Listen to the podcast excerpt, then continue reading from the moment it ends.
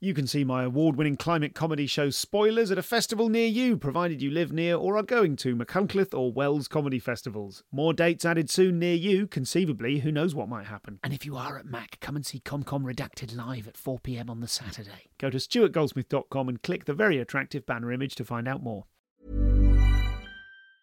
Quality sleep is essential. That's why the Sleep Number Smart Bed is designed for your ever evolving sleep needs. Need a bed that's firmer or softer on either side? Helps you sleep at a comfortable temperature? Sleep Number Smart Beds let you individualize your comfort so you sleep better together. JD Power ranks Sleep Number number 1 in customer satisfaction with mattresses purchased in-store. And now, save 50% on the Sleep Number limited edition Smart Bed for a limited time. For JD Power 2023 award information, visit jdpower.com/awards. Only at a Sleep Number store or sleepnumber.com. This is a podcast from comedianscomedian.com.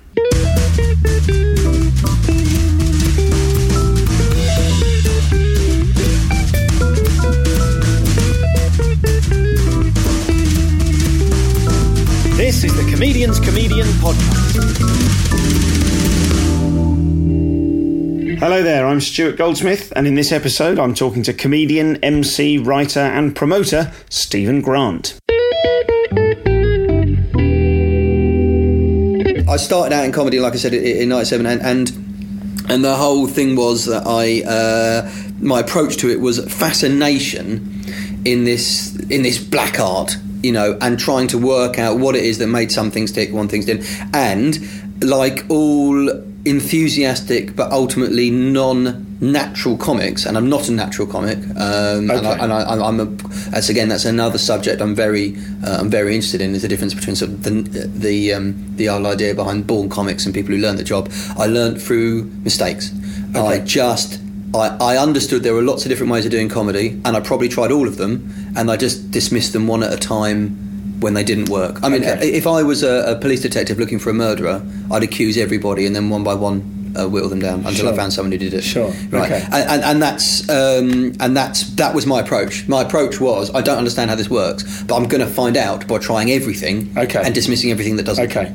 Okay. So that I mean that's fascinating that you that I mean that's a really I've never heard anyone say that before. I'm not a natural comic. I sometimes feel that about myself. I feel like the only way I'm doing this is I might think, "Oh, I'm naturally quite charismatic, but I'm, I'm not naturally funny. I'm not one of those people who can get a laugh without knowing how they get the laugh or I, I can't even quite I'm not going to over, I'm not going to oversimplify it because I reckon I could write a book on this. Go on. But I think uh, there are certain things that be natural, your natural charisma, uh, natural empathy, uh, natural presence, Mm-hmm. um, natural timing. I mean, that's probably the most important one. Mm-hmm. Okay, which most people like. You could be a really funny writer and not have great timing. Yes. But y- you probably never make it as a performer. And I could list about 20 people we know that, that would be like that. But but but but naturally funny, as Yes. in a radar. You can have all of those things without being naturally funny, can't you? Yeah. But naturally funny is the radar to tell you immediately what something, how something is funny straight away. And It's not just even the ability to be able to come up with something immediately. Because if I was going to say, "Oh, what's my unique selling point?" If someone says to me, "What makes you better than other comics?" I think, "Well, actually, I'm probably as quick a thinker as Yeah. there is on my feet on stage, and I've got an idea for most situations." But but that's. But that's something that you know I understand is only one piece of a jigsaw, and, Yes. and there is a lot more to it. And in some instances, that ability is pointless anyway. So uh, it's not as if you know I could live off that. Sure. Um, but that ability to nat- to be zoned in, to be able to go, you know what, this is. Uh, if I that whole you know if someone says the phone book out loud it would be funny. I think it's an oversimplification but what they mean is they've got funny bones right? Yes, yes. how many people in the UK i within our industry have got that? I'd say probably about 15 that's Yeah. it maximum and uh, probably only a couple of them are British I think I think the majority of them are overseas uh, there, there is a depressingly large amount of natural ability in visiting Canadian comics Yeah, yeah, I was going to say. Right. oh, uh, what sort of people are we thinking about? And the first one I thought was Craig, actually. Right. Well, Craig Campbell, yes, but, Yeah. but then also Tom Stade as well. Yeah, is a God, natural yeah, comic. yeah. But but do you want the the, the rather depressing industry view of what makes a natural comic. Go on, yeah. Someone who is still constantly working at the top of the level, despite being, as an individual, so unprofessional in any other job, nobody would employ them. Because Okay. they've just got that. They could barrel up 20 minutes late without any shoes on, off their face, Mm-hmm. stumble on stage and be brilliant and stumble off again. Mm-hmm. And a lot of people mistake uh, that excesses of human activity as a byproduct of their ability. It's not. It's not. It, comics, on the whole, aren't depressive, terrible people. Sure. But the natural comics have got that ability to be funny despite being that. Yes, okay. The world is full of crap alcoholics and depressive people who've got no abilities in life, but are brilliantly funny, Mm. right? But thankfully, or, or, or sadly, comedy is one of these jobs that you can continue to do Mm. while still at the absolute depths of a nervous breakdown.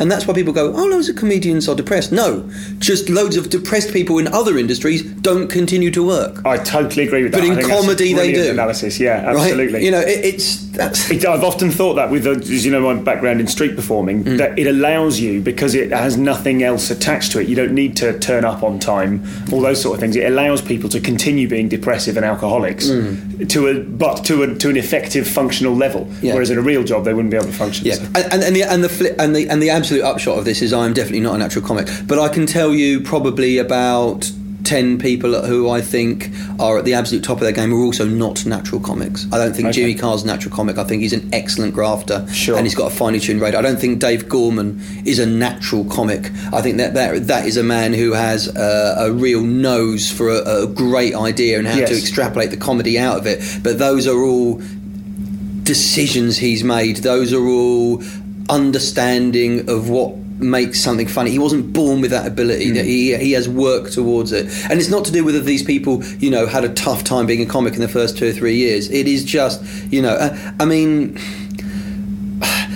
You know, people don't don't also mistake being a born comic for being effortless comic. I mean, like Micky Flanagan is an effortless comic. Mm-hmm. Micky Flanagan tells material that you sit there and you think, "Oh, that is brilliant," but you know what? I don't think I could ever deliver it as good as that. Sure. Or you know, and and, and also you look at Micky as well, and I, I've never had respect for him going, "I'm tired."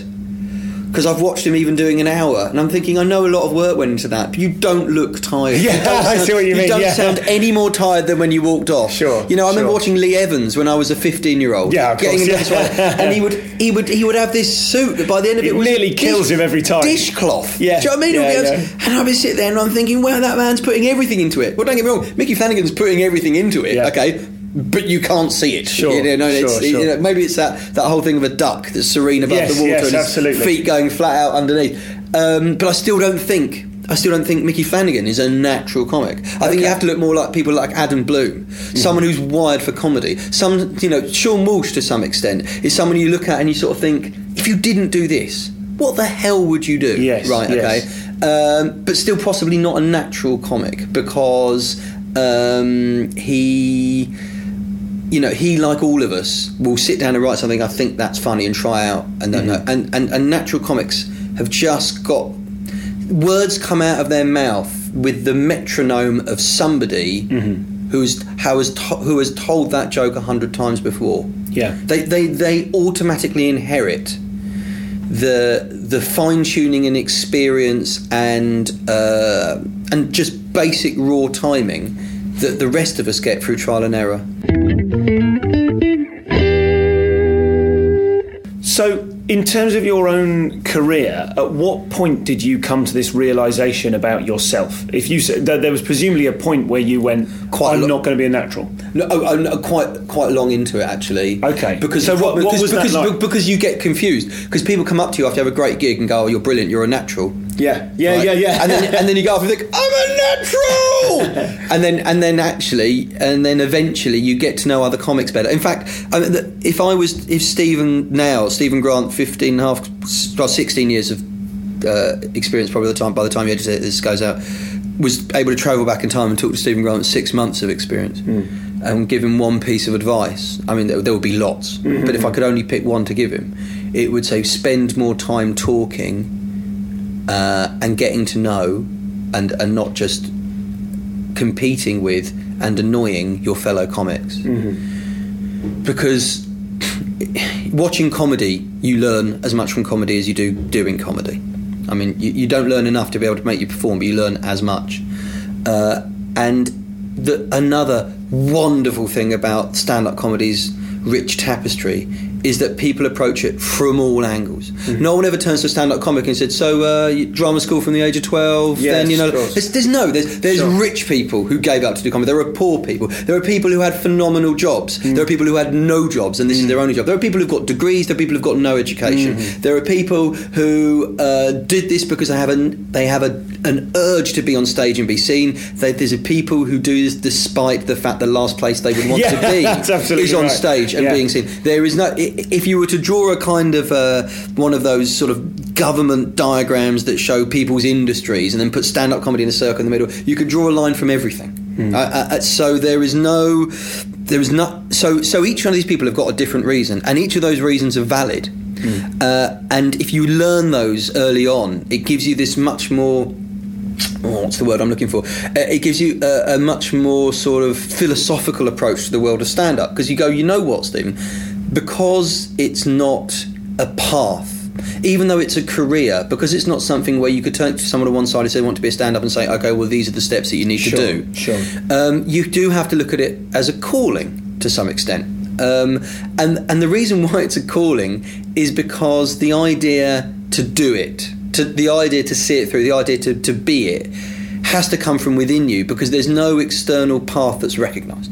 Okay, okay. So, yeah. so um, the reason why I realised I wasn't a natural comic was because, and you know, I said this thing about oh, I go back in time and tell myself to talk to other comics Sure, around me. sure. Is I hadn't been paying enough attention to the other people around me who'd been doing stand up. I was a little bit too wrapped up in myself, wrapped up in my own material, wrapped up in my own job. How do I do this? Mm-hmm. Uh, and I should have realised that other people just seen the difference between other people having to work at it and other people that weren't and they were just arriving with the skills even though they'd never learnt them um, because it was when I started realising because I sometimes thought that comedy was a little bit unfair when I was way too competitive and I saw people just Comedy sort is unfair. well it is unfair but it's nowhere near as unfair as music or acting I mean Sure. comedy is a meritocracy I, I, I still maintain that if you are brilliantly funny Yeah. you will be huge Sure. but I am certain there are brilliantly talented actors and musicians out there Who won't are earning ever- nothing and yeah, they will yeah, never do it right so Sure. and, and why is comedy like that well partly because not everyone wants to do it so the so the so the pool of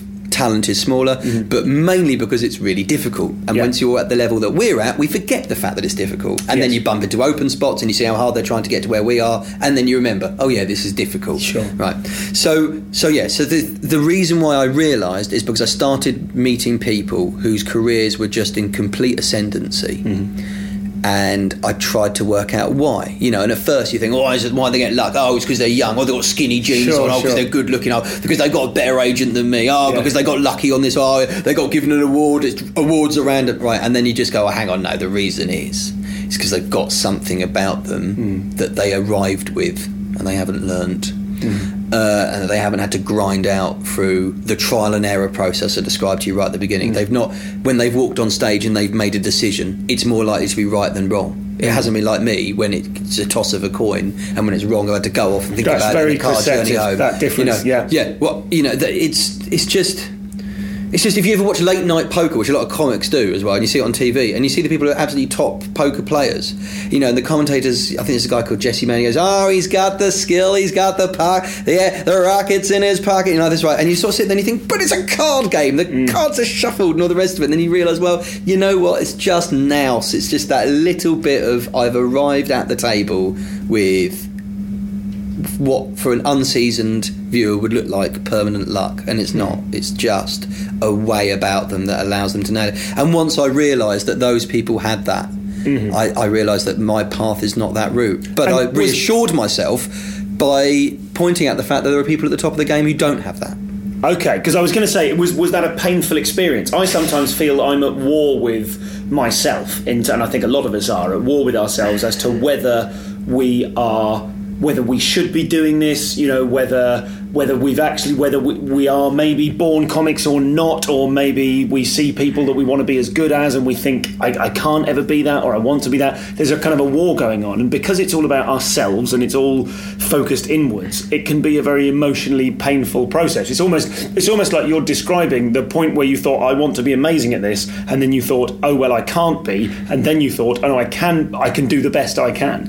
Well- was that difficult? Was that did that hurt? Well, to be honest with you, you, you sound a lot more driven than I do. Uh, I know it sounds daft because obviously I work, but but I didn't. I, I was trying to analyse other people's careers. I was just I was looking at other people and saying, well, why is it that they've got what they've got? Sure. Uh, taking into account, I believe comedy is a meritocracy, um, and I think it's because of that. The word X Factor has been buggered by the X Factor. Yeah, but yeah. ultimately it's that. Ultimately it's that that um, that look, and then and then it does come down to things that people are a bit more cynical about, like are you the right person at the right time? You know, I saw I saw someone a, a seasoned journalist recently write on Twitter: Would Sarah Millican be as successful if it wasn't for her uh, Geordie accent? Sure. Right.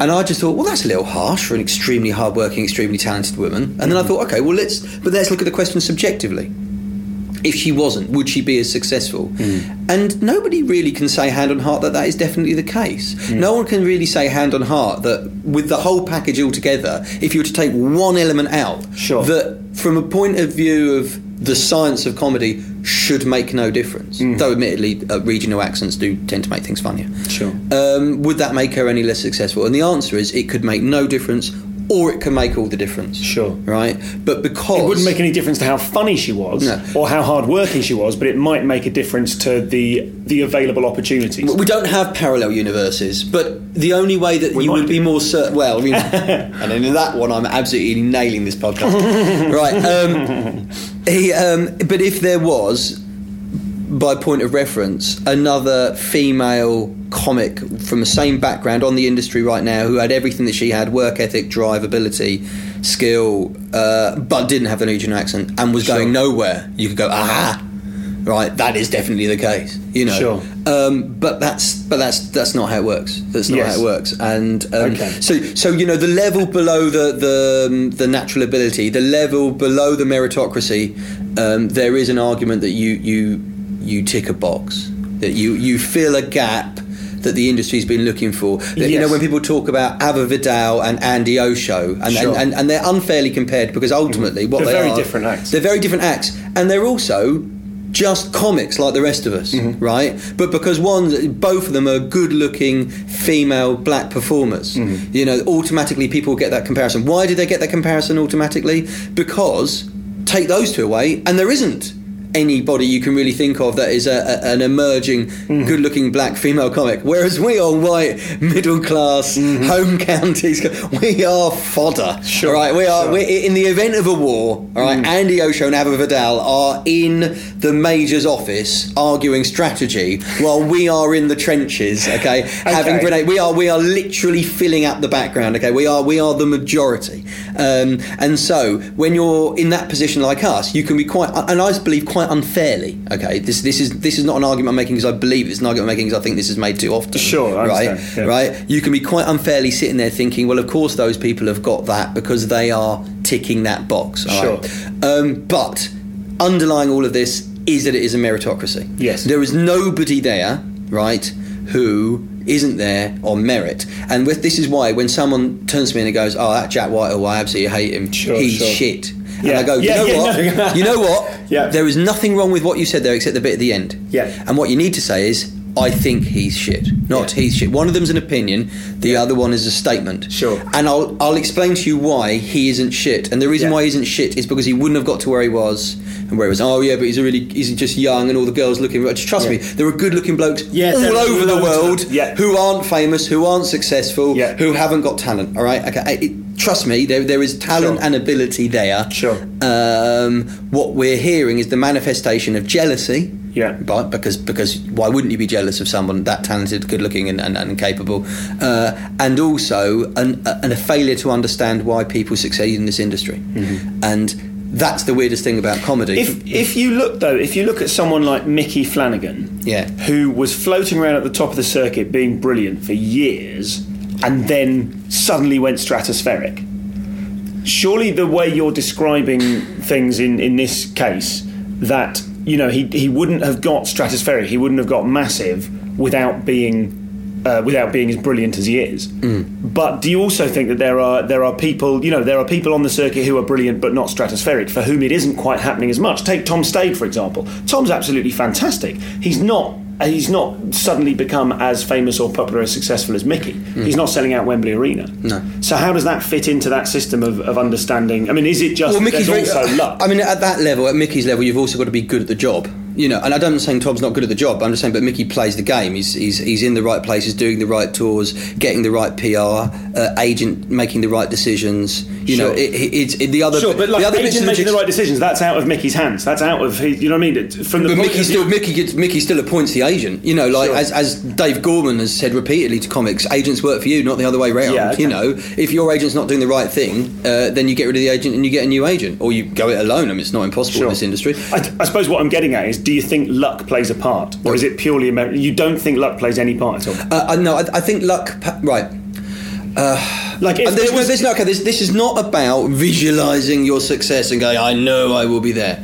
But I think luck affects mostly these things. It affects the rate at which you uh, get the success you achieve, uh, you deserve. Yeah. The rate, okay?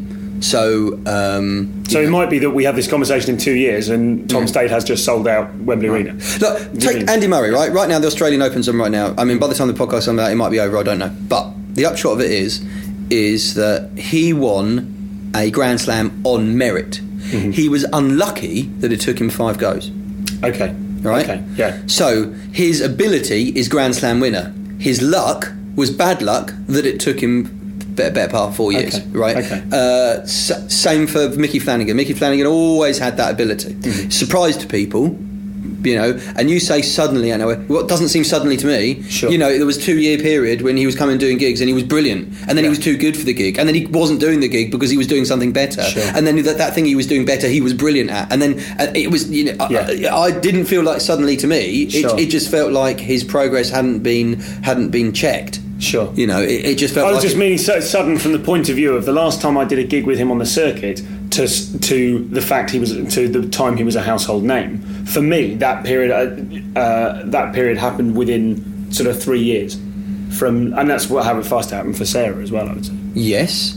However, um, it doesn't take long to be offered a bit of work, Sure. right? Sure. Uh, and it doesn't take long to be offered something slightly better if you do really well at it. Of course. Right. So they, it's not quick for these people. Yeah. It, they're, they're just they're just progressing um, through doing really well at each job at that, at that level. We would all progress that quickly if every time we were given a job, we were not just good at it, Yeah. but brilliant at it. Yeah, yeah. You know, I, I, I don't believe it's not like.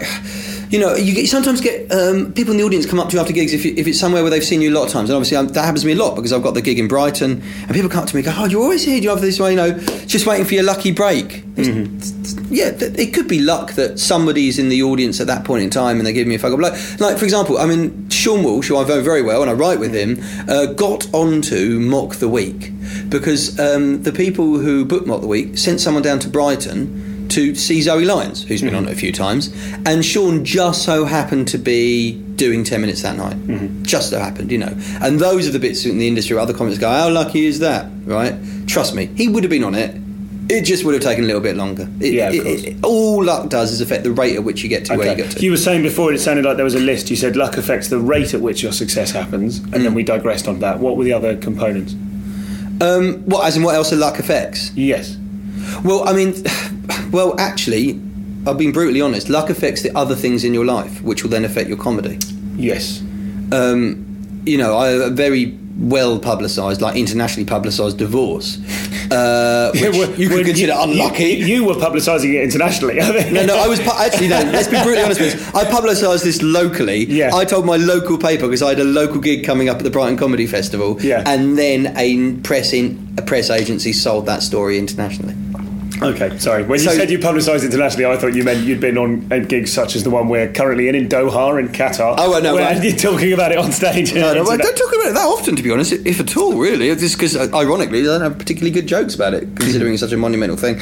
Um, and I was, you know, you could say that the, the luck you had in your life elsewhere uh, Yeah. affects your comedy. But but you know, I still believe that you are ninety five percent in charge of your own life anyway. So that's Mm-hmm. that's what happens. So so so luck, external influences. You know, and for every single comic, the the, the Jimmy Carr's, Micky Flanagan's, Sarah Millican's. Uh, Jack Whitehall's, Russell Howard's, you know, um, even even that kind of one level below where with very established acts but maybe not household names are Mark Watson's, hmm. even Stephen Merchant to some extent. Look at their success, hmm. right? And I promise you, there is there is something that's happened in their personal life that they've either had to forego or let let fall by the wayside. There, there has been large chunks of just day to day life that because they're such determined, single focused, narrow minded, well, not narrow minded, that sounds a bit negative, but sort of Sure. narrow focused individuals, Yes. they, they, they've had to forego.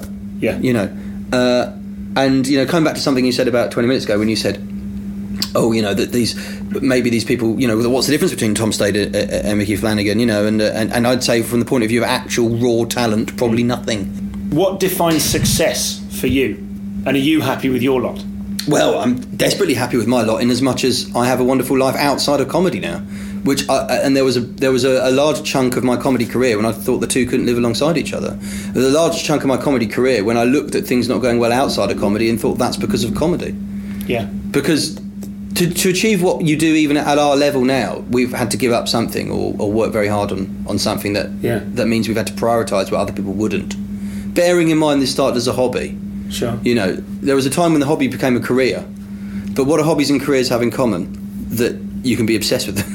Yeah. yeah. so, so clearly, there was a, a undercurrent of obsession running throughout the whole thing. So, so, so what happens is, is you get the, the the comic comes off, has a great gig and all the rest of it, and then he's really, really miserable. And you sort of think, oh, that might be because he's a manic depressive, and that's what comics are. Though, why? They're they're not. Maybe the rest of their life is shit because that's what they had to do in order to become great at comedy. Yes, Or, okay. or maybe it's what they felt they had to do. Yes. But I know as many really established comics now who are perfectly happy in their day to day life Yeah. as I know ones who are troubled. Yes. Right? So that is a fallacy to think that the two go hand in hand. The problem is is that when you have success in one and failure in the other, you automatically, as a human being, have You blame, blame them. You blame yeah, them. yes, you blame them in between. Flip side of the coin as well. You know, if someone's having a really sort of normal life, but their comedy's not going anywhere, they think, you know what, I'm probably spending too much time on this. I should spend more time on the comedy. They, they will, and comics are terrible for that. Comics will quite literally harpoon a perfectly happy life in order to take risks with their career, despite there being no guarantees that it will make any difference. I'm sure I don't know what you're talking about.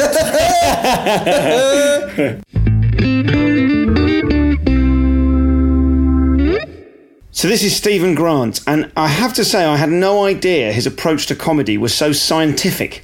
It's fascinating to hear someone deal with the, the various challenges of the circuit and of the job with such a reasoned, evidence based analysis of what works and what doesn't work for him. It's brilliant. Stephen's going to walk us through the creation and the development of one of his favourite new jokes, uh, as well as going into detail of the different techniques he uses when writing with other acts, with specific reference there to Seann Walsh and Russell Kane, uh, as well as Simon Brodkin, aka Lee Nelson.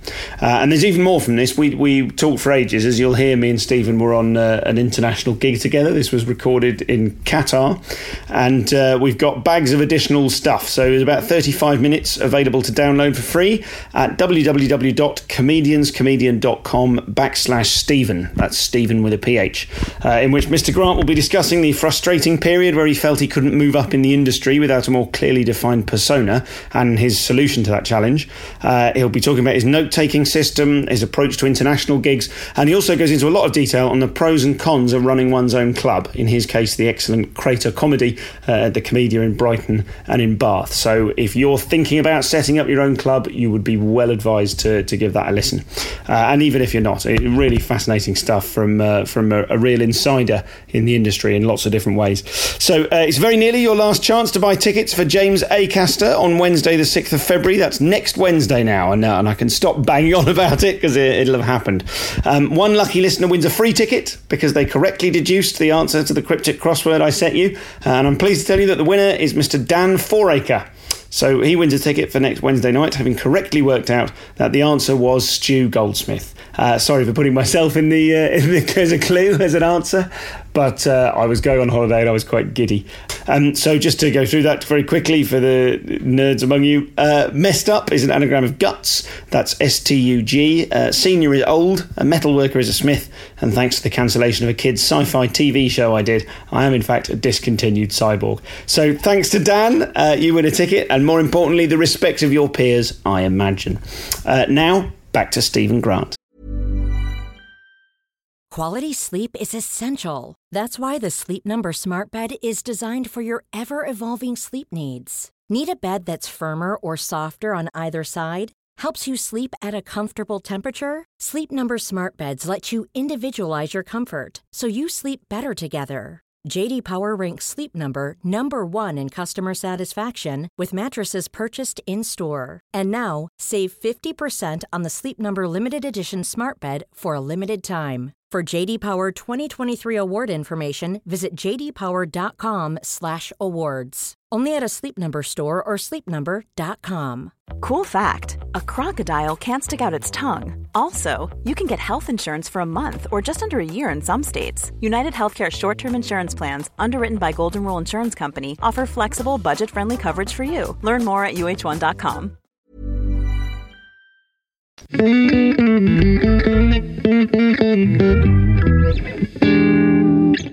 Let's um, let's talk about uh, analysis. Let's talk about process as it applies to your writing. Okay. Because you are uh, you you are like we've said, you're someone that thinks about it all the time. You you breathe comedy, you know, and you do in the work that you do. You you write with other people, you write for other people. But let's focus for the moment on the writing you do. I, I know I breathe comedy. Do you know why? Because it's tax return time, and then every time my accountant looks at what it does and he goes, "We, all your phone calls and travel can't all be comedy. Sure, you're doing other stuff." And you're going, "No, I'm not doing other stuff." yeah, I know. I have that argument. He goes, but surely, surely at least twenty percent. There's got to be something else in your life, Stephen. Twenty percent of your phone calls have got to be just to friends asking how they are. No, no. Have you got Any idea? It's ridiculous. Anyway, yeah, go on. So let well, let's talk about the, the process. What, one of the things I'm interested in is the journey from an idea to the page or the computer i- to the stage. So let's go. How do you how do you start? What, what's your current favourite bit of material? And let's work backwards and see where that came from. Um, I, do you know what? I've never done it working backwards. I can tell you working forwards. Oh, go on, without tell me problems whatsoever. No, I'm going to try doing it working backwards. Uh, because it's much funnier then. Because at least you hear the joke, then you're interested in it, and you find out how it goes. Because if you do it forwards, Yeah, you already know the then you already know the joke. Yeah. So the current joke, and, and I did it last night on stage, and it's probably only about the fifth or sixth time I've done it now, and I think I've just about got it right. And it's about the fact that my baby boy has got a cold, uh, but I found out that children can't clear their own nostrils until they're two years old. Up until then, Mm-hmm. they've just got a blocked nose and they can't breathe. It makes it really hard for them to sleep. And so I'm asking the doctor how to clear the his nose, and he said, "What you need to do is suck it out." So I get one of these little things, these devices to suck it out, and it doesn't work. And I said, "Well, it's not working. What should I do?" And he goes, "No, you misunderstand me. You have to suck it out." And so I think, well, you know what? I love my baby boy. You know, this is all about being a dad. I've got to make decisions and do things I didn't used to have to do. So, I cover his mouth. I put my mouth over his nose, suck all the snot out. You know, and I did that because I love him. Of course, if I really loved him, I would have swallowed. right now, that's a joke. Very obvious. People were screaming at that last night. Yeah, absolutely. Yeah, don't don't let this piss poor delivery onto a podcast in any way dissuade you from the quality of that gag. No, no, no. They'll be steering off the road. this. Right. So anyway, I um, so there's the joke, um, and, and then with the topper, which I'm still experimenting with right now, and he goes, and when people are going, oh, that's horrible, and I'm going, well. You say that. I'm just more worried about when he becomes constipated. Okay, so good sort of topper joke there. So let's go back a bit. Well, first of all, that's not how I've told it the first three, the three or four times before it. The times I've said before it, there's been a little bit less padding. Now, I don't usually like padding in a joke, but it's needed padding. Because the first time I told it, I said my boat boy had a blocked nose, and the doctor said I had to suck it out with my mouth. So I said there, and I get a uh, Yes, I right. see. Okay. Because what I've done there is I've set uh, the setup Yeah. has got a mental image, which Yes. is horrible. Yes, So the people have been switched off to the point of view of comedy. Yeah. And I said, so I did it like that. And at that point, they're going, oh, too much information. and he goes, yes. you know, and I did that because I love him. Uh, of course, if I really loved him, would have swallowed. But not got as much of a laugh then because too many people have got too graphic a mental image. And the natural thing you do in that situation is you switch off. Yes, You know, and also so it's detached. The, the cliffs are a bit too close together there as well because if you're immediately saying to begin with that you suck it out, Mm. then you're you're using up that reaction that I don't want that reaction. yeah. I'm trying to find a way of doing the joke without the reaction. You know that the, the, the reaction of disgust is taking people off Funny Street and is putting them on Disgust Street, right? Okay, they're too close together. Yeah. So I had to put something before it. You know, so I had to. Um, so that was how the joke existed before, and then the topper was much more horrible because I used to say, yeah, and he goes, you think that's bad? The following week he was constipated. Yeah. I've been brushing my teeth for a fortnight. Oh, God. okay, right, yeah. I'm even more disgusted. You work in the industry, so there you go. So there you go. So, got, so I've got the root of a good joke, but the delivery's not been there. So there's been three or four goes. And again, this goes back to say how I started out in comedy. I think a natural comic would know how to say this in such a way that the, that the audience weren't disgusted. Okay, Sure. so I'm telling it each night. Mm. The, the the joke is strong enough that it gets a laugh regardless. Mm-hmm. But it, the difference between it being a, an okay laugh and an amazing laugh is all going to be in that setup. It's all about where you've put people's heads just before you hit the punch. Okay, so where, where does it go before then? Well, before then, like a lot of comics ideas, it's based on truth. Mm-hmm. He has got a blocked nose. I did once have to suck it out. I found that out not because the doctor told me, because the doctor is a, is, is a dramatic inference. It wasn't a doctor. Um, uh, we googled it. Yeah. You know, it's just but, but googled. It's not nowhere near. Yeah. Whereas it was the trial. I went to the doctor with his blocked nose, and you know what he said to me? I, don't know. There was an explosion in the background. I it's- can't imagine how many, if comedians were forced to tell the truth, how many setups would involve. So I was googling X the other day, you know, but it, that's absolutely that's not a. Yeah, yeah, exactly. Um, yeah, exactly. I was googling everything you've heard. Yeah. as a setup, and I've done the punchlines first. But normally you'll come up with the punchline first, then you'll get good. So, so we're going back. So, truth is the basis of this one. Yeah. Okay. Um, and oh, and this will be good for your podcast as well. Me then coming up with the idea behind it and putting it as a tweet on Twitter Okay. and then getting response. And I will put my hand up and say the idea for the constipation came from a couple of replies, including Mm-hmm. Yeah. Jenny Eclair, who Yeah. replied to me saying, said to me, yeah, said, um, he said you can't use that technique when they're constipated. Yeah, lovely, nice. Lovely. Uh, I had the idea of constipation before then, but nowhere near as clever. This this whole idea. I just had this whole idea of the fact that. Um, um, uh, my original idea was the whole idea of the fact that you would that you both feeding and helping a baby would involve just blowing it in and sucking it back out again.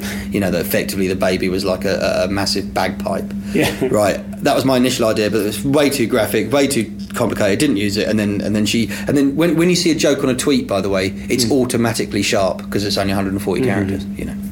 You know, there's not many flabby jokes on Twitter. There's some, but they're not hugely flabby. Anyway, so um, so I had the idea and I wrote it on Twitter, and then people came back. Before then, where did the actual joke come? Where did the whole idea of he's got a blocked nose, you suck it out, come from? Uh, and that's horrible. Well, the thought of it, because when you're tuned into the world of comedy, you tend to look at everything as a sitcom or a comic film mm. or a punchline, and you say things with the metronome of comedy, and it, you just you just live that environment. Mm. I'm not saying you have to do that in order to be funny, but really successful comics don't ever switch off more than eighty percent. I'd say. So- I remember meeting Dara Ó Briain for the first time at Ben Norris's birthday party, and we were having a chat about street performing, in fact.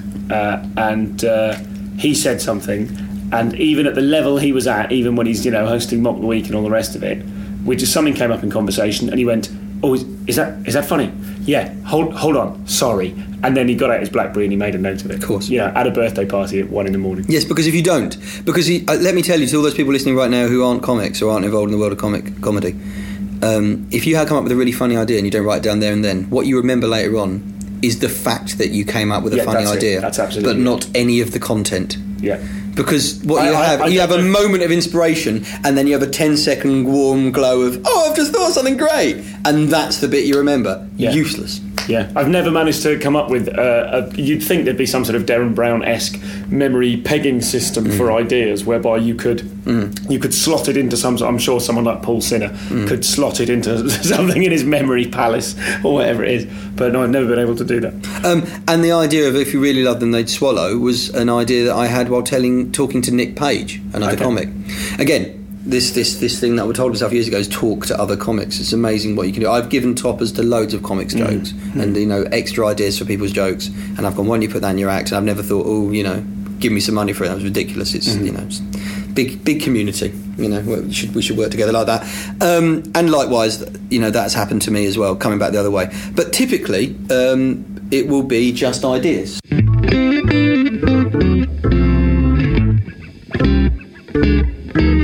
So, um, so that, that's that's that's my system. It's an extension on writing down a bits of paper. You absolutely should do it on a phone or on a computer, and you should always do it with something that has the cloud access, uh, so that it actually it, it automatically updates. Sure, because sure. people say we've got to back up. Don't no, no one in the no one ever remembers to back up, especially a comic and you're trying to think of jokes. You know, do something that automatically backs up so you never lose it. Losing jokes is a horrible feeling. Do you ever write by starting with an idea where nothing has already occurred to you and trying to pull things out of that idea, or do you always go from the this occurs to me, turn it into a joke?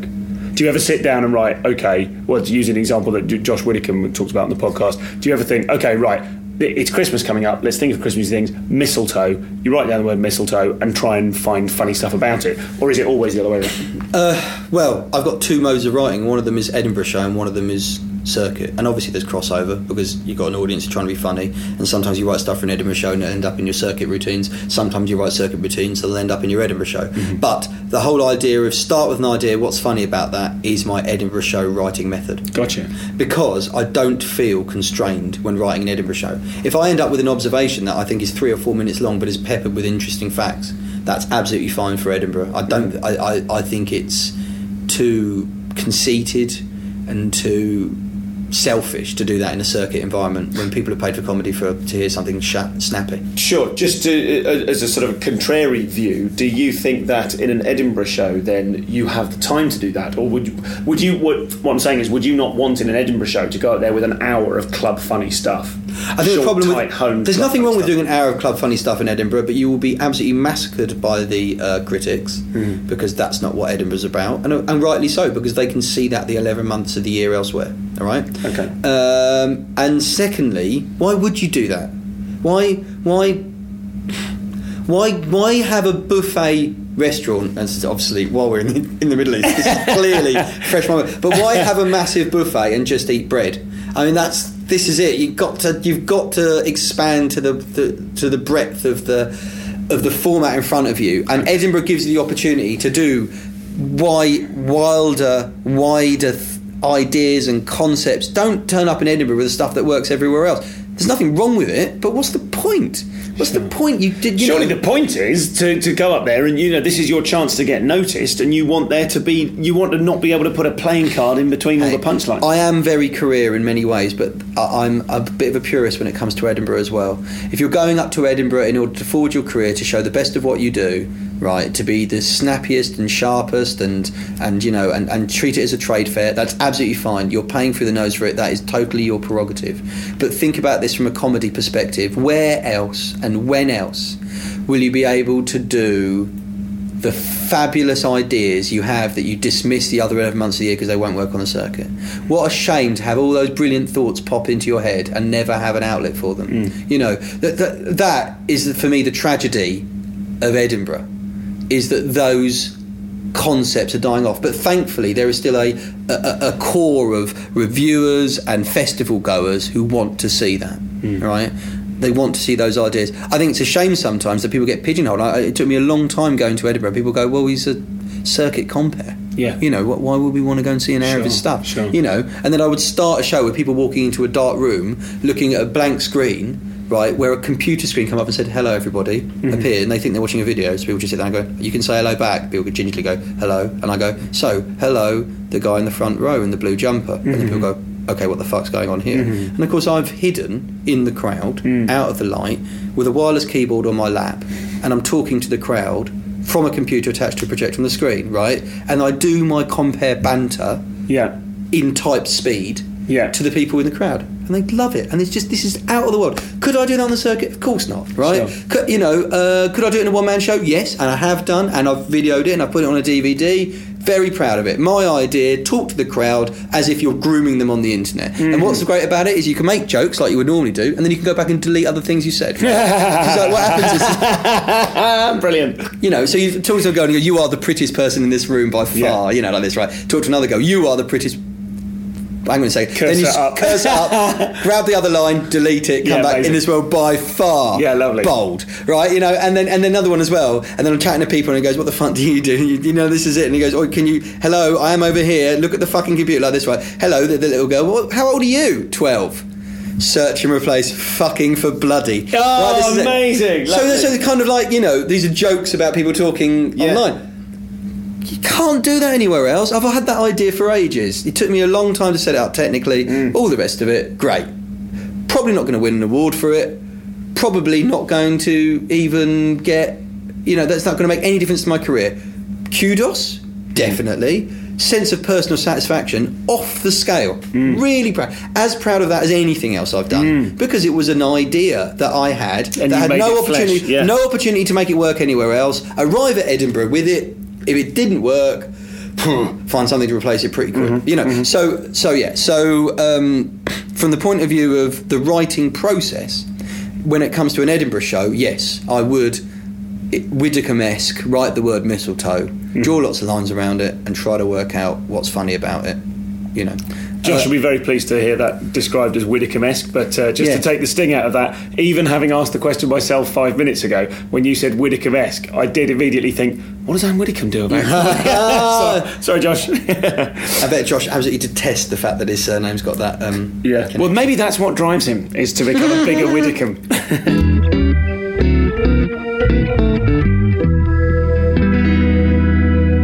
well, let's talk about writing with other acts and for other acts because you're someone who has got a huge now i'm not asking you to name people unless you know that you're able to do that because mm. there is a lot of mystery involved with you know helping other people going down as a program associate rather than a writer things like that so i'm mm. not asking you to spill any beans you don't feel comfortable spilling but i know that you write with and Well, I- for I- lots of other people so Right. which of those can you tell us about and I can tell systems? you. I can tell you about pretty much all of them, and the mm. reason why I can tell them about all of them is because it would be a lie of me to say I write their stuff. Sure. I write with people at the most.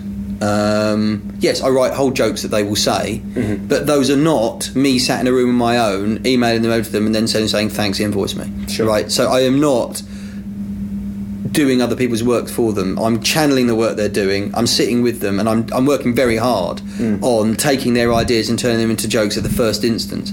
But it's an extension of what I've been doing for years as a interfering smartass, talking to comics at a gig and saying, you know what you could do with this, you know what you could do with this, you know what you could do this. and you said that you said doing that was what got you into writing for other people Well, I think doing that is what made me realise I'd be good at writing for other Okay. people. Okay. Uh, this is ne- I have, like all advances in my career, be it the gigs I run, the gigs I do, the stuff I've done, it's all been proactive. No one has ever phoned me up out of the blue and said, "Do you fancy doing that?" And I thought that'd be a good idea. Hmm. This is me being sitting on my own, going, "You know what? I should do that."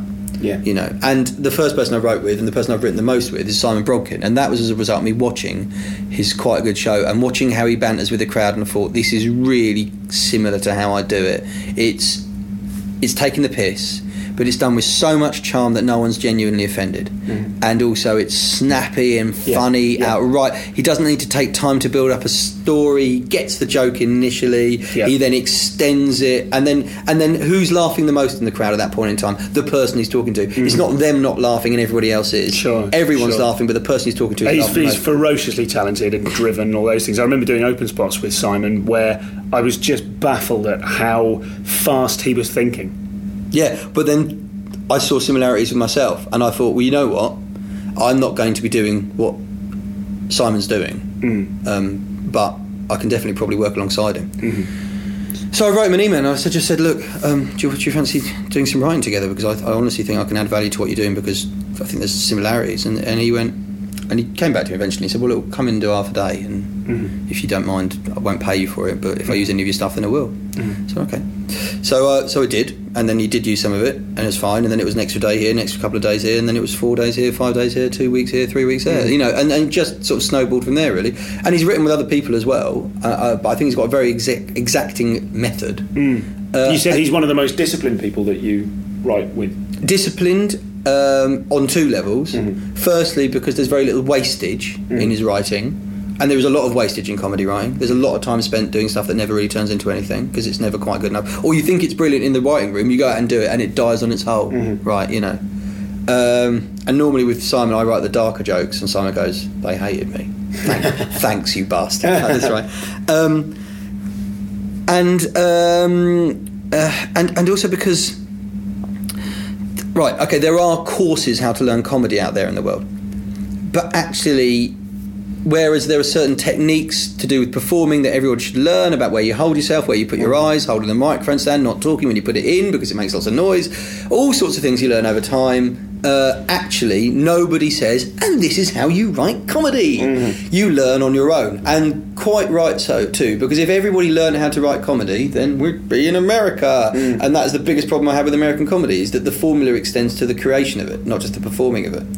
Um, and uh, they're more in the world of, uh, of sitcom and, and you know and sketch, but uh, ultimately, stand up is so diverse in this country because nobody's ever been t- taken to one side and told how to write it. Mm-hmm. So I turn up and I have to learn and quickly another comics established and proven because they're successful Sure. way of writing stand up. Okay.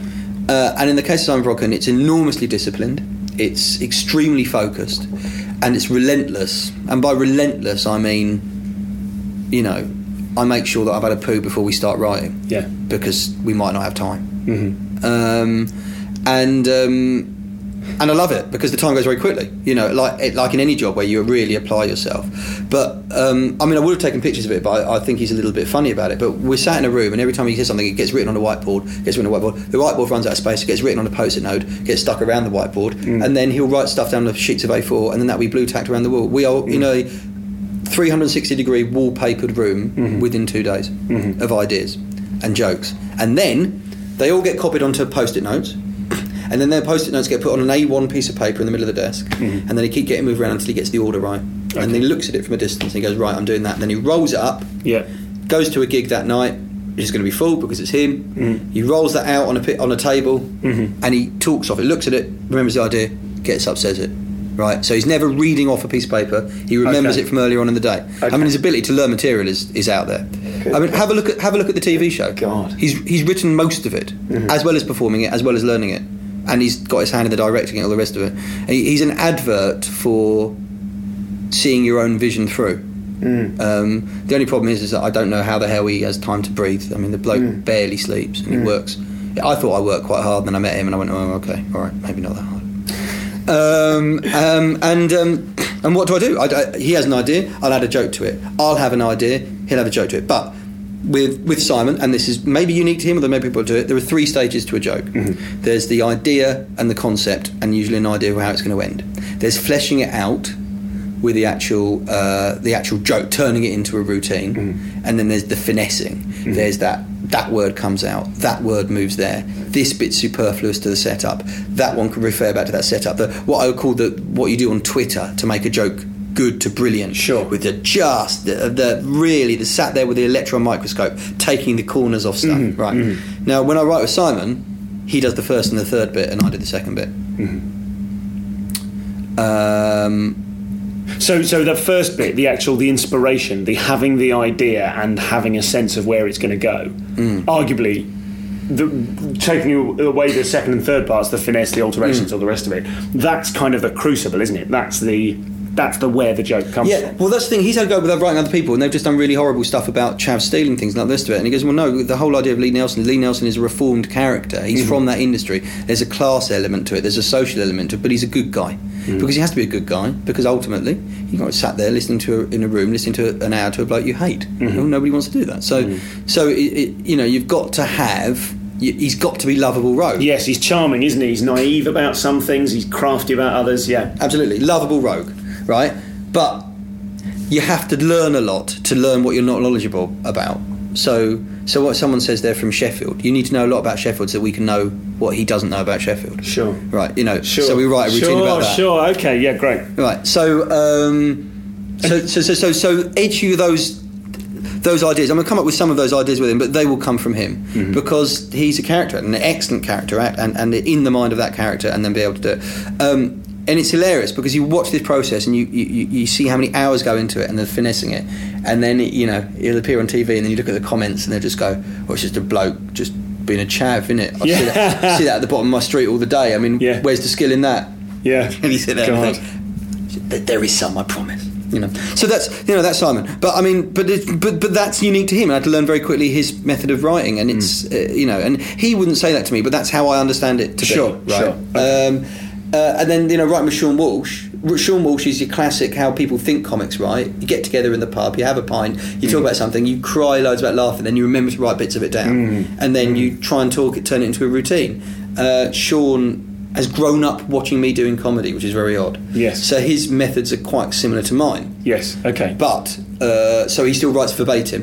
Uh-huh. Rather than notes, in Yeah. other words, we write word for word what the joke, how the joke looks. Less so for Simon, to be honest, um, because once he knows how a joke works, he doesn't need it written verbatim. Yes, because he's, okay. a, he's, he's, a, he's a memory bank for it.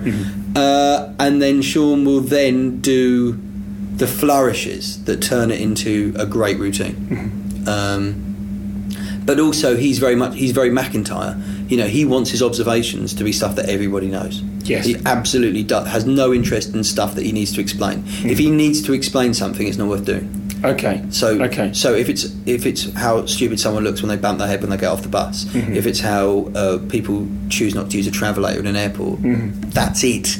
That's the sentence. That's all the information you need. It never ever. There's no jokes of Seann's require explanation. Okay.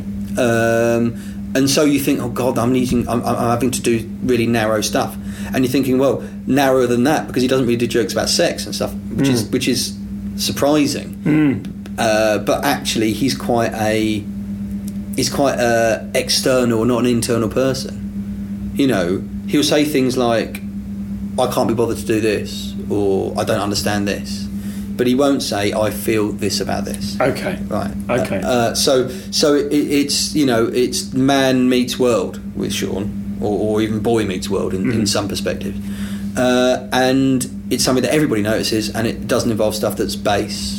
Uh, Yes. that, that will give people an opinion about him. yes. So in that respect, he's very much like McIntyre. okay. Okay. Because McIntyre is the man of the people, Sure. despite being someone that everyone looks at and thinks, "I don't know anyone like you." Yes. Yes. Yeah. That's a very good point. you know, uh, you know, nobody's got a mate. Oh, he's just like McIntyre. Sure, Whereas sure, everyone's going, sure. "I've got a mate like Micky Flanagan. Yes. Yes. Yes. I've got a mate like Jeff Innocent." So it's about so from your perspective, it's about how you bring yourself to to those uh, to those processes and to those people. Have you ever have you ever tried working with someone and it didn't work because you couldn't get into their perspective? Totally. Yeah. Russell Howard. Okay. Ru- Russell really rates me as a writer. Asked me to come and write with him on What the Week. Asked with him to write on his on his show, mm-hmm. and I, I could come up with loads of funny stuff, and I just could tell it just wasn't in his voice. Sure. So pointless, Sure. you know. And this is the most depressing thing, probably because he is just a little bit far enough away from me that it's a generational rather than a perception difference. Yes. Okay. Frightening, isn't it? Yeah. For a 39 year old to be going, I'm too old to understand why you find that funny. Yes, because his audience is well, because he's younger than you, Hey, and look, his audience. is Russell Howard existed before his audience. Yeah. Russell Howard was doing things that Russell Howard found funny, and he's an excellent stand up.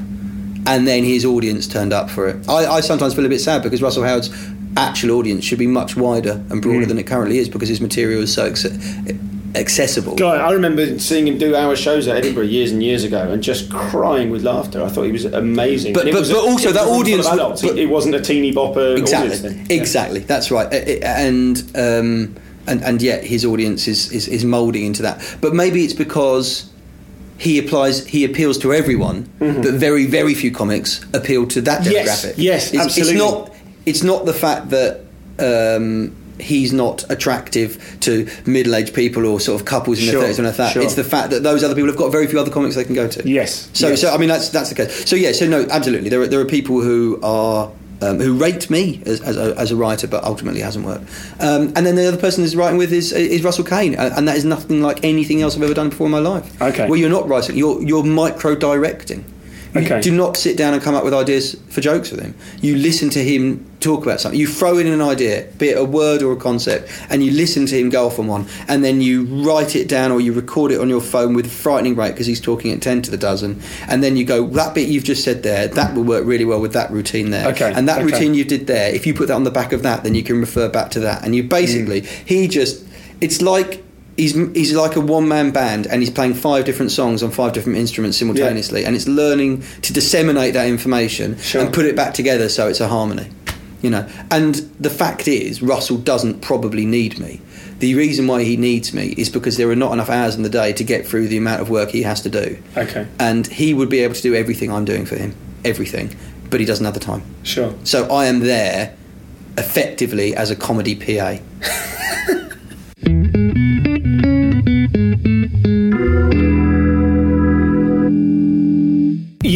Seem, for someone that has such involvement with acts who have a bigger profile and one would imagine a bigger wage than you, you seem very comfortable to be in that role of the person helping.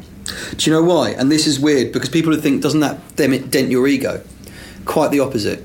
What it does is remind me that the level I'm at, where I have very, very little profile, though I'm very well known within the industry, Sure, probably sure. fingers in every pie, really, but um, is the fact that the actual talent difference is quite small. Hmm. You know, the, the comic who earns it's it, it's a linear uh, relationship up until the last ten percent, and then it becomes exponential. If you were to draw a graph of talent versus earnings and uh, profile, Okay. it's linear, linear, linear, linear, linear, exponential. Yes, right? okay. You know, people that whole Jimmy Carr taxing and people looking at you know half people looking at oh how much tax he's avoiding. All the comments are going how much money is he earning? Yes, yes. Right. They weren't concerned about how much tax they're paying. They wanted know how much money he was earning. Is is is is a comic who earns any comic who earns a million pound a year ten times funnier than one that earns a hundred thousand? Sure. No. No, of course. Are they doubly funny? Probably not. They're probably, I'd say, fifteen percent funnier, maybe Okay. twenty percent max. Okay. Okay, so thinking, right, well, in that case, why isn't that person, those other people as well known? Because that last 15 20% is really important. Mm. That last 15 20% is the reason why you can go for a really good meal or you could go to a meal at a Michelin star restaurant. Mm-hmm. Surely all those restaurants would be Michelin star. They're not because they don't have that finesse mm. to be able to turn a plate of food into a piece of art, to, to do something. They think, oh, well, how does anyone else do that? To do something better, you know, mm. you know, and that's why the best restaurants cost 10 times the price of a, you know, you know a harvester or something like that. You know, it's the food is better. It's not hundred times better, but it, but that the skill required to go there is is, is so much more important. So. Um, so by writing with other people, you'd think, well, you know, what, what's I'm giving my best ideas to bigger names and all the rest of it. Well, I'm not because as I've kind of determined, so much about writing for other people is about getting into their voice and their perspective. There are crossovers. There are jokes I write for other people and I think, oh, I'd like that myself Yeah. But they're they're the minority.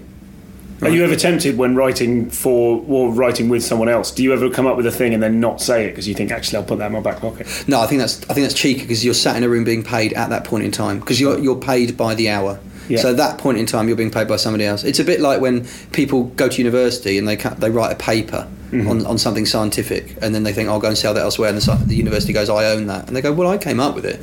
No, they, they kind of employed you. The, the university owns it. You know, I think that's fair. No, I think the. Um, uh, uh, what has happened, and certainly the case with Simon Brodkin, is I, I've come up with a joke. He's gone, that's great. He's used it. It hasn't worked for him, and I said, can I have it back? Sure, And that's happened. sure. So I've got a few jokes that I've written for him that he didn't want, but obviously never. And I've given jokes as well. I've had jokes that, that I've retired from my set that have worked better for other people. Okay. And then once I've done that, I won't do them again. Okay. That- Sometimes I make a mistake and I say them on stage. And I think, ah, I gave that one away, didn't I? But thankfully, I'm prolific. I, I'm writing all the time, so you know I'm generating enough that there is enough there. There's a question that sometimes uh, I, I like to ask certain people, and I ask it of myself because it, it comes from me. I, whenever I have the joy of having had a really funny idea, for me it's always slightly tempered with the idea, the fear that what if it's my last one? What if I run out one day? Oh, that's that's Now- ridiculous paranoia based in nothing. There's the answer then. Ridiculous, Yeah. Who, who who sits and composes a song and then goes, "That'll be the last one. All other songs have been done. That's it. There's not enough notes left. There's not enough notes to get into the correct order to make another song. That's. That's my last song ever. Well, because every note's ever been, every song's ever been written, isn't it? I mean, look at it. I mean, like the Beatles had it easy because people there hadn't been enough songs. That was ridiculous, ridiculous, ridiculous, ridiculous, ridiculous. Let's talk about mathematical probabilities, right? Let's look at it, right? A, a note is a, a musical note is what well, on a scale. How many are there? Is it thirteen or seventeen or something? I don't know. Right? Okay. And then you have four of those in a in a bar, assuming you do a four beat like this, and then you got a chorus. And you, yeah, fair enough. Thirteen to the power of thirteen four times, times that by a page, times that by you know, just it's you're talking billions, trillions, zillions of co- possibilities, uh, and comedy's made up of words, intonations, gaps. Uh, inferences, understandings. You know, the, the whole idea that Freud said there's only four jokes. He was Austrian. They had very shit comedy clubs in Austria. All right, okay. It's just it, there is so many parameters involved in the generation and the and the, and the delivery of a joke. There is no there is no uh, chance that you'll ever run out. And more importantly, comedy isn't a static beast. Uh, as I think I had this chat with you recently, but I've had this chat with a few other people as well. I was talking to Jo Caulfield actually about this in the comedy store last week. Um, if you leave comedy as a comic and you say, "Oh, do you know, I'm going to travel the world for a year and come back," when you come back, you will not just be rusty because you haven't been doing comedy and so you're not up to speed with it. Your delivery, material, and whole persona will be a year out of date. Okay. Yeah. When comics, Yeah, I remember us talking when comics this, yes. stop improving, they automatically go backwards. Mm. It's not just because the people coming into the industry are getting funnier and better and all the rest of it, though they are. I mean, I see Mm. some extraordinarily confident and competent open spots nowadays, and it frightens me because I remember just how rubbish I was for Yeah, the first two yeah, years. Right? But it, it moves. What makes people laugh changes. What people are expecting people to say changes. People's parameters and what an acceptable joke is changes. People saying, oh, you know, everything's been done now. You know, there are no holds barred in stand up, so the alternative circuit covers all bases. You can talk about paedophilia, you can talk mm. about, you know, raping the queen or whatever it is people do. You know, like, because you can say about anything now, it's not going to get, you know, it's not going to, of course it is. Of course it constantly is moving on. People's terms of references are changing. People's ex- expectations of what is funny is changing. People's language is changing. Do you know what I mean? Like, you know, uh, six months ago, Fifty Shades of Grey joke. Woo! Yeah.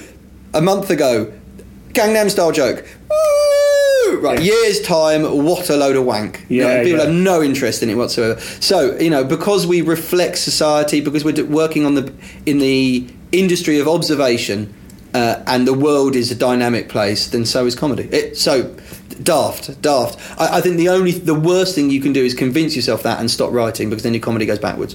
There are people who I looked up to when I started in comedy going, that is incredible. How do you do that? That's amazing. I'll never be able to do that. And now I see them and they're doing something similar to when I started them and I think that's rubbish. Hmm. Right? And the only reason why it's rubbish is because they didn't change. Hmm. Terrible, isn't it? Brilliant, brilliant. Um, no, I mean it, it is terrible. What I mean is that was a brilliant and uh, comprehensive answer, which in the first instance sounded very, very mathematic and uh, very mathematical rather, and very uh, scientific Mm. until you used the word zillions, and I thought, oh, wait a minute, this guy's making it up. It's a million million. a zillion is a million million. That's not a real term. A zillion is a million million. Stephen, thank you very much. Hey! That's brilliant. Right. Um, I've thoroughly enjoyed it. And if you do want to follow me on Twitter, it's at Stephen C. Grant. You, uh, or it's stephengrant.com. Terrific. Um, uh, yeah, cool. Thank you very much. Hooray.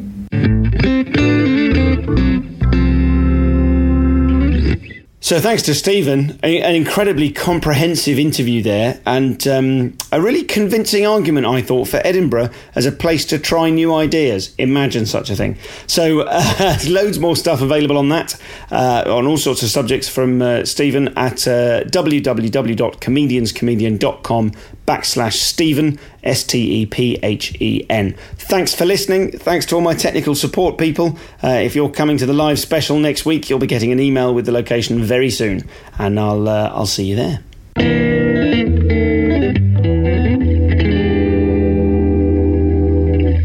Oh, you were right.